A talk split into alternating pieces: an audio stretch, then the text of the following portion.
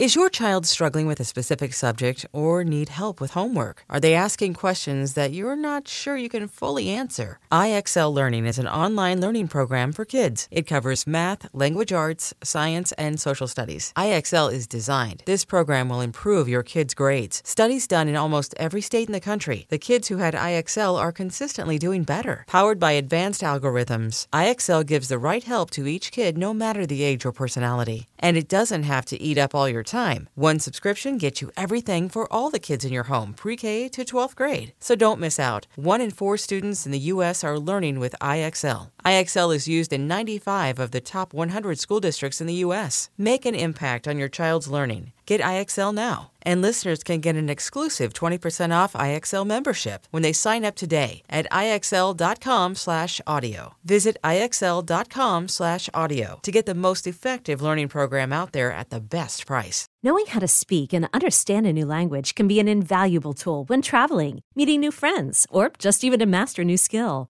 But it's not always simple when you're bogged down by textbooks and structure classes. That's why so many people trust Rosetta Stone. Rosetta Stone is the most trusted language learning program, available on desktop or as an app. It truly immerses you in the language you want to learn, like Spanish, French, Italian, Chinese, and more. You won't just be studying English translations. The Rosetta Stone intuitive process helps you pick up a language naturally, first with words, then phrases, then sentences. Don't put off learning that language. There's no better time than right now to get started. For a very limited time, listeners can get Rosetta Stone's lifetime membership for fifty percent off. Visit rosettastone.com slash rs10. That's fifty percent off unlimited access to twenty-five language courses for the rest of your life. Redeem your fifty percent off at rosettastone.com slash rs10 today.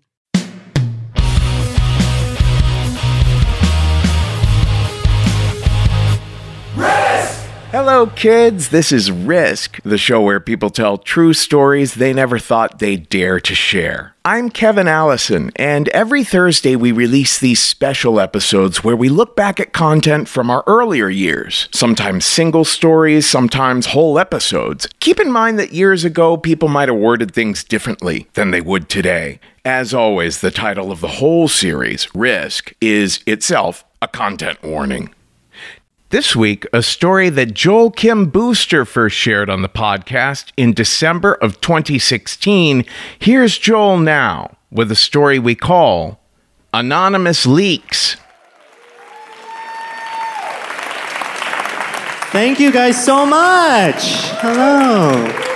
Hi. I um, love public sex. I do. I love to fuck in public. That's just something you should know about me. That's going to be a theme throughout tonight's story. Um, now, before I continue, though, I do just want to address the straight men in the room, because whenever I talk about the experience of being gay, particularly like the sexual experience of being gay, I hear from my straight male friends consistently like, "Oh, Joel, I wish I could be gay like you." Gay men are so lucky because you just fuck all the time, you know, just nonstop fucking. If I were gay, I would be having as much sex as you. And it's like, no, you wouldn't, because you'd still look like that, you know? Um, and, and, and like, let me just be very clear from the onset that like, it is not that gay people are having more sex than you, it's just attractive people across the board are having a lot of sex on either side of the aisle. It is not easier for me. One thing that I will allow, though, and I will tell you straight up, is that gay people in general may not be having more sex than you. We are certainly having sex in like more interesting places. Thank you, you know? It's not a, a vertical thing, it's a horizontal difference, you know? Um, and public places is one of the places I feel like we have sort of owned as like a sexual home. Like a lot of you are just having sex at home, which seems very boring to me, but um...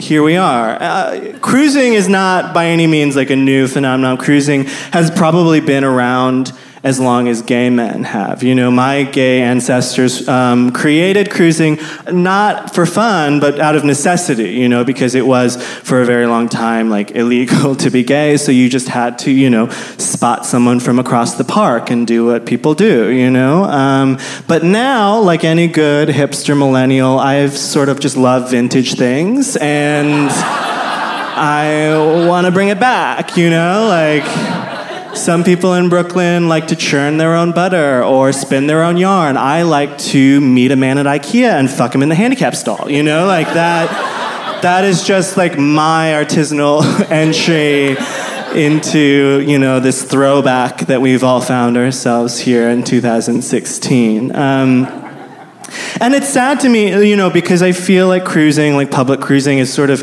a dying art. I mean, it's sad on one hand because it's like so fun, and it's like good, I guess, on the other hand, because it just means that we're coming forward. You know, we have all these apps now that where we can find each other and have like dirty, dirty animal sex, and that's great. Um, I guess like technological advances, and we've even created like actual public spaces that we're supposed to have sex. Like gay bathhouses are a thing that I visit in almost every city that I go to nowadays. And like for those of you who aren't aware, a gay bathhouse is sort of like a combo of a spa slash gym slash haunted house. You know, like there's just a lot going on in those spaces, you know, like it does have like all the accoutrements of a spa. It has a small gym, which pro tip to everybody who travels for work a lot, the gyms there are so much better than the hotel gym. Go work out, you know, it's like eight bucks for a locker, why not?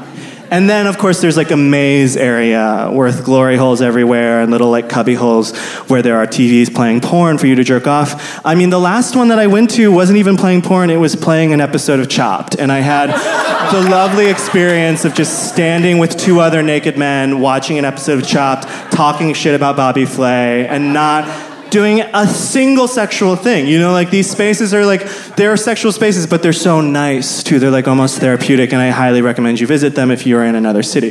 But the thing about those spaces is that it's sort of removed all of the dimensions of like danger and possible embarrassment from, you know, public sex, which is like half the fun, you know, like without the danger there, I mean, it just seems a little bit more boring, and you lose the factor of one of my favorite parts about having sex in places where I'm not supposed to is disrupting a straight space, you know? Like it is like sort of, I mean, listen, I get it. I'm not exactly like throwing the first brick every time I blow some guy in a steam room, but, you know, like in twenty sixteen, you know, there's not a lot of radical things you can still do to disrupt like heteronormativity, and I find, you know, public sex to be one of those small little things that is maybe more for me, less for the community as a whole. But, um, you know, sometimes I donate to a lot of charities too. Uh, you know, just so you're all aware, I'm not a complete monster. Um,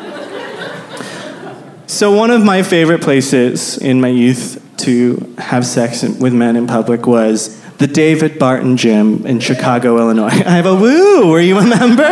Did I maybe see you there? I don't know. Um, it was just as dark there. Uh, now, the David Barton Gyms, for those of you who live in a city without one, or maybe have never had the pleasure of going into one, they're like a very high-end gym, like very sleek, very like gray, dark tones. The lighting inside the gym is insane. It makes anybody look insanely hot. Like, it's wild. Like, let me be the first to admit that hot is subjective, it is a construct. But in terms of what we understand to be actually hot, like the David Barton lighting will make you look that way. So just step into one. And it is like for rich people, I should point that out. The only reason I was allowed in the David Barton Gym is because I had a corporate membership from the time I was working at Groupon, um, which I'm sure they're so happy to be connected to this story now. Uh, but here they are, I can't help it. But like this place is for rich people in such an obvious way. Like everyone there, lighting or not, like is gorgeous and, and immaculate. And it's like, why are you even at this gym? And you could like see every like troll like me who worked at Groupon and snuck their way in. You know, like even under the lighting, it was very clear who worked at Groupon and who didn't. Because it's like not for us, it's for rich people. And like half the time I was like, what am I even paying my small fee for? Like where's all this money going? To equipment, to like nicer towels? No, like on Thursdays there would be a D J spinning in the free weights, you know? Like that's what you were paying one hundred sixty dollars a month for, to feel bad about yourself, but to hear a Kesha remix at the same time, you know? Very important uh, when you're working out. But my favorite part of the David Barton, of course, was the steam room. Any high-end gym worth picking up a man at has the steam room. Um, and let me tell you, I've talked a lot about straight spaces, but like straight people, gay men own steam rooms, okay? They're ours. Um, no matter where they may be, they could be in a fucking daycare and they're still there for gay men to have sex in, okay? Uh, because, and I don't know what it is about a steam room. I think it may be just like the atmosphere. It's very hot and sweaty and everyone is naked and there's like a thin veil of like just enough plausible deniability in there, you know? Like, I think it's the plausible deniability of a steam room that makes it so sexy, you know? And I really appreciate it. And the other thing about steam rooms, too, is just, it really is the training ground for gay nonverbal communication. This is like paramount of cruising. In, in the gay community, when you're cruising, eye contact is consent, you know? um, you never need to speak a word, it's just a raise of an eyebrow, you know, or maybe a brush of a shoulder, or the way you conspicuously open your towel in the steam room, you know? Any of these three things may seem innocent to you, but to me it means come over here and suck my dick, you know? Um, it's an invitation, and that's like very important. And I remember this specific instance. I was in the steam room with two other gentlemen, and one of the clearest signs that somebody wants to hook up with you in a steam room is any eye contact at all. Now, I mean, there are plenty of you who are like, go to gyms probably or have otherwise been in locker rooms. Men, we do not make eye contact in there, do we?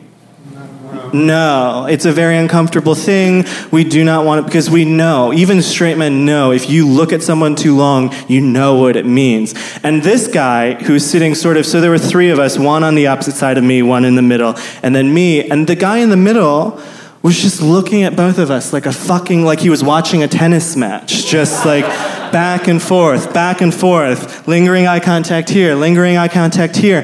And just like through gay telepathy, we all started to come together onto the middle plane, you know? And that's the other sort of nonverbal happening there is like, we're all sitting on the same fucking uncomfortable tile. It's not like moving closer to the person next to you is gonna make you more comfortable. All that does is show, yes, I'm willing to have sex with you here. And that's what was happening here. And we engaged in a, like a very lovely sort of threesome, the three of us, in the dark, in the steam of this steam room. And that's happening and that's normal.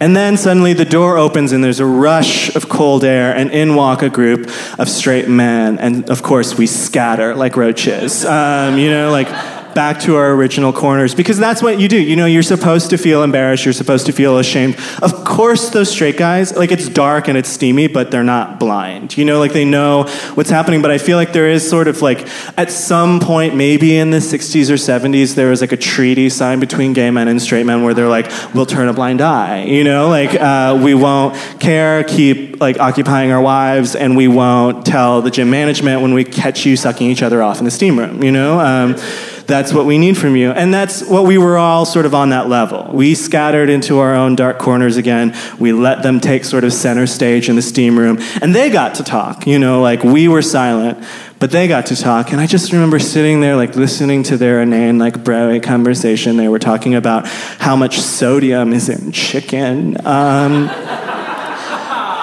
and how much they missed sodium, um, and how their trainers wouldn't let them ingest sodium. And I'm thinking, like, this is the norm. Like, this is, we are back to the status quo.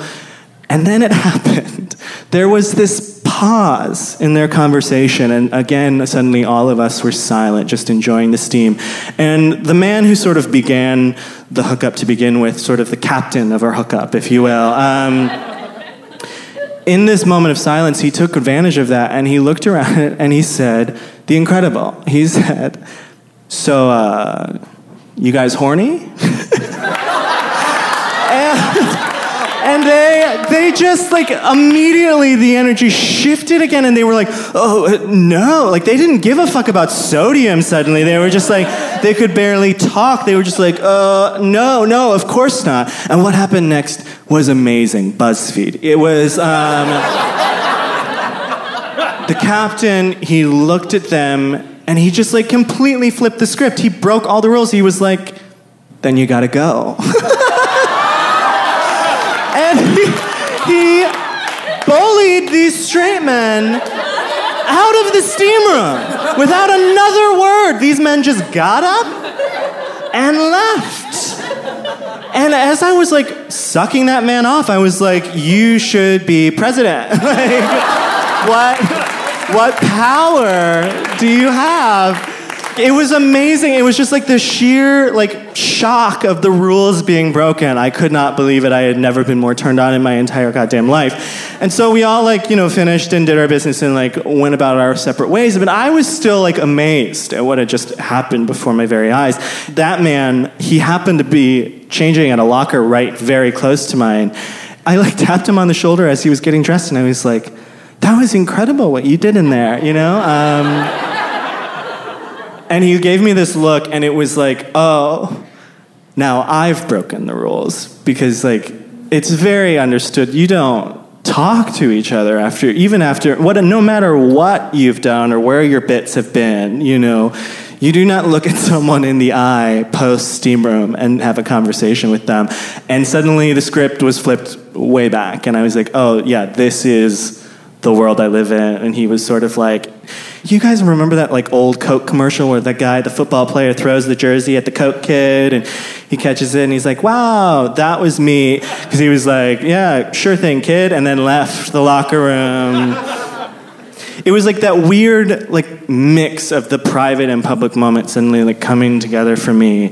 I still remember like almost every detail to this day because I was like, yeah, that's the world I want to live in when we're on top. I don't know, that sounds outrageous and insane now that I'm saying it out loud, but it seems kind of fair in a world that we're living in now where Trump's one of his, you know, supposed Supreme Court appointees is William Pryor, who believes that homosexuality and homosexual sex should be illegal, you know? So I hope you've been paying attention to this story because it might be your life in ten years, you know? Um, wow, I shouldn't have gone on that tangent. I lost you all. Am I in a red state? What's happening? In conclusion, I don't have any deep or powerful lesson for you to take home with you tonight.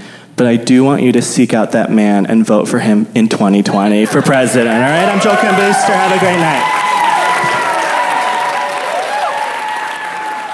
That's all for this week's Classic Risk Singles episode. Now, don't miss out on our regular full-length episodes. There's a brand new one every Tuesday. And everything you might want to know about us is at risk dash show dot com.